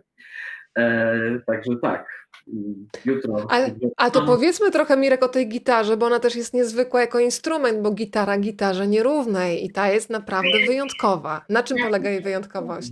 12 strun. Właśnie jedna, jedna pękła niedawno, byłem dzisiaj zakupić ją, także ma 11 w tej chwili, ale lada chwila dojdzie 12, no i z tymi 12 strunami trzeba się uporać, żeby akompaniować wspaniałym e, pieśniarzom fado.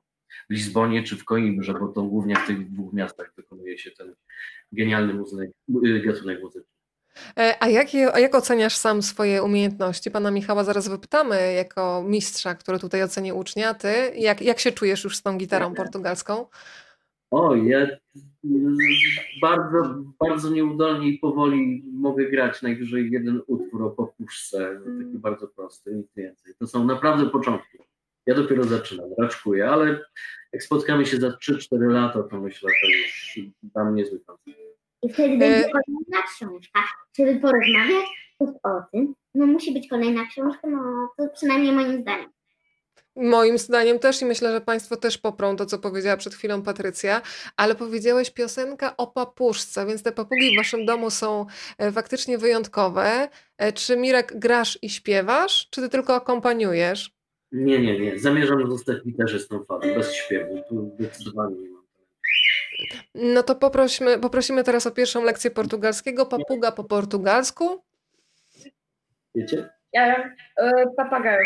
Ja, y, y, przepraszam, że się tak wtrącę, ale ogółem ja, ja, ja uwielbiam papugi i ogółem zamierzam się nauczyć y, słowa papuga w jak największej ilości języków. Póki co udało mi się tam około sześć języków y, odznaczyć. Super. Uwielbiasz papugi, chyba. Słuchajcie, ja sobie pomyślałam, że musimy zrobić jakieś spotkanie na żywo na Bielanach, żeby na Bielanach można było poczuć trochę Fado i Portugalii, więc koniecznie. E, pani Bogumiła napisała niezwykle ciekawe spotkania. Myślę, że też, że panu należy się medal za ojcostwo. Jakiś medal z ziemniaka ktoś z Państwa musi przygotować, przekażemy, słuchajcie, e, Mirkowi. E, ale fajnie. Słuchajcie, pani Basia napisała, że odłożyła wszystko, by poczuć atmosferę pieprzu i wanilii czy innych opowieści Taniego Halika, ale też późniejszych Elżbiety Dziekowskiej. Siedzę z otwartą buzią i podziwiam dojrzałość młodych ludzi. Przemek i Patrycja, to o Was. E, słuchajcie, e, to odpalamy teraz naszą maszynę losującą. Trzykrotnie będziemy losować. Skupienie pełne. My jesteśmy tutaj w Komisji Gier i Zakładów dzisiaj trochę. I odpalamy. Zaraz zobaczymy, do kogo wpadnie. Mama jest na tym. Pani Brygida to jest nasza pierwsza zwyciężczyni. Gratulujemy bardzo Pani Brygido. Po programie proszę napisać do mnie maila pod adres rozmawiam, bo lubię gmail.com i wtedy ustalimy, jak książka do Pani dotrze. A my uruchamiamy po raz drugi naszą maszynę losującą i dowiadujemy się, że Państwo na przykład prasują, kąpią się, a teraz słuchają w łóżku cały czas z nami. Za to jednak kocham spotkania internetowe. Pani Milena nas ogląda akurat na YouTubie i właśnie podskakuje pewnie z radości w domu, bo wygrała książkę i jeszcze poprosimy o trzecią osobę, a przy okazji pozdrowienia dla Magdy Kozieł-Nowak za piękne i niesamowite ilustracje. Pani Danusiu, wysyłamy moc dobrych myśli i już wkrótce książka Jadą Haliki przez Ameryki dotrze e, do Pani. E, Mirek, tak łatwo się nie pożegnamy. Fadu, fadu, fadu, prosimy o kilka dźwięków. No to poprosimy, no. Ale to tak, dźwięków, bo ja naprawdę... Dobra, nie, nie. No, ale tak. umiesz jakiś trailer, trailer. Naprawdę, nie. To pan Kusak może napisać, że umie. Brakuje tu pana Pisaka, dałby tu świetne spotkania. Dla mnie zawsze, naprawdę za wcześnie e, obiecuję, kiedy spotkamy się przy okazji trzeciej części e, opowieści o Haliku dla dzieci, e, to dam mały koncert. To ja jeszcze Państwu pokażę na finał zdjęcie, które też bardzo lubię. To zdjęcie znajdą Państwo w książce Tu byłem Tony Halik, e, czyli mały Ozana na plecach e, swojego e, taty. No i w zasadzie ten uśmiech, e, który po prostu e, otwiera wszystko. I z tą informacją chciałabym Państwa zostawić, z takim przekazem, żeby nas w życiu prowadziła zawsze ciekawość i żeby uśmiech otwierał wszystkie drzwi. Patrycja powiedziała bardzo ważną rzecz że będzie, powinna być kolejna książka, żebyśmy po prostu mieli pretekst do rozmowy, no to oprócz tego, że tato pracuje dla książką, nad książką dla dorosłych czytelników, e, no to chcemy się dowiedzieć, kiedy kolejna część przygód Toniego Halika, bo małe dzieci, te małe dzieci w dorosłym opakowaniu nie mogą się doczekać. Więc Mirek, Patrycja, Przemek, kiedy możemy się nastawić na kupno kolejnej książki? Ja też nie Chociaż wiem. podejrzewam, że po tej, co to napisze, będzie Bo i tak już zaczęliśmy. Co drugą książkę jest to nie Halik dla dzieci. Myślę, że musimy się wybrać do naszego wydawnictwa na poważną rozmowę i się okaże. I się okaże. No to pozdrawiamy Wasze wydawnictwo y, bardzo gorąco. Ja Małgosię tutaj ściskam za to, że też mogłam być dzisiaj Waszą dobrodziejką i rozdać książki Mirka, tak żeby podsycić y, apetyt na to czytelnicze spotkanie. Agora dla dzieci to jest Wasz wydawca. Na finał pokażę tutaj jeszcze Toniego, jego pomysłowość. No i pozdrawiamy, tak jak wspominaliśmy już na początku, Magdalenę Kozieł-Nowak. E, pokazuję Państwu jeszcze książki. Dzisiaj rozmawialiśmy rzecz jasna o książce Jadą Haliki przez Ameryki, ale też mieliście okazję zajrzeć do zdjęć, które znajdziecie w tej książce. Tu byłem Tony Halik. To na finał, ponieważ my tu zawsze Mirek, Przemku i Patrycja się wymieniamy dobrymi lekturami, już podaliśmy tytuły stworzone przez Was. Ale czy była jakaś książka, która Was też osobiście zachwyciła jako czytelników, nie jako twórców, tak na finał? W ostatnich tygodniach, miesiącach coś dobrego przeczytaliście? Takie pytanie mam. Chodzi o ogólnie książki takie przyrodniczo. Wszystkie, takie... przyrodnicze też. Wszystkie, które wpadły Wam w ręce ostatnio, no również takie lektury szkolne, być może coś było ja ciekawego. Ostatnio czytałem mm, jedną ostatnio, jedną już dosyć dawno, ale dwie takie serie, Zwiadowcy i Summoner. Jedna jest y, y, taka dosyć y, o magii, taka dosyć nierealistyczna, taka fikcyjna, a y, druga właśnie tak, y, można powiedzieć, prezentuje tak trochę y, średniowiecze, tam różne ciekawe przygody. Oczywiście też elementy fantastyczne, mm, ale ogólnie książki polecam, jedną i drugą. Y, ja tylko jeszcze zobaczyłam komentarz, przysympatyczne spotkanie, dziękuję bardzo, ale jeszcze tutaj było, yy, o, myślę, że dzieci powinny zacząć pisać. To wy piszecie może coś sami jeszcze, bez taty? Ja coś tam kiedyś zacząłem pisać, ale stwierdziłam, że słabo mi to idzie. Stefanek, oto ta słodka świnka morska, która już jest w klatce, ona była głównym bohaterem. To pisał Przemek czy Patrycja? Przemek. A ja mu Przem... pomagałam i siedziałam nad nim. No. I Przemek to... Ja sobie z batem. Przemek, to my chcemy bardzo tę książkę przeczytać. To jak pójdziesz z tatą do wydawnictwa, to wiesz, powiedz, że masz w szufladzie już gotową książkę, dobra? Nie gotową, włożył nieskończoną do szuflady i coś nie może się zmobilizować, żeby skończyć. Tak naprawdę zapisał to w Wordzie, bo teraz to, to, to, no, to, to takie straty, że się nie wpada do szuflady, tylko... Tato zastosował metaforę tutaj. Zapisz jako na przykład pulpit. Ja mam autozapis, wiesz? O, no to masz autozapis, sobie klikasz, krzyżyk, wyłączasz komputer i idziesz zjeść śniadanko lub kolacyjkę. Słuchajcie, to Państwo trzymają już kciuki również za nasze spotkanie z muzyką Fado na Bielanach. Mirek, ostatni tytuł przez Ciebie przeczytany, który mógłbyś polecić? Może nie ostatni, ale tytuł, który troszeczkę przeżywam. E, e, Młody z Hollywood, wydawnictwa Filtr właśnie, o którym wspomnieliśmy. E, przeczytałem, a potem pojechałem zrobić wywiad z autorami tej książki, z braćmi Martinez. E, uważam, że no, to jest wielki kunszt reporterski. Podziwiam skuteczność braci Martinez. E, świetny reportaż, wstrząsający też zupełnie nie dla dzieci.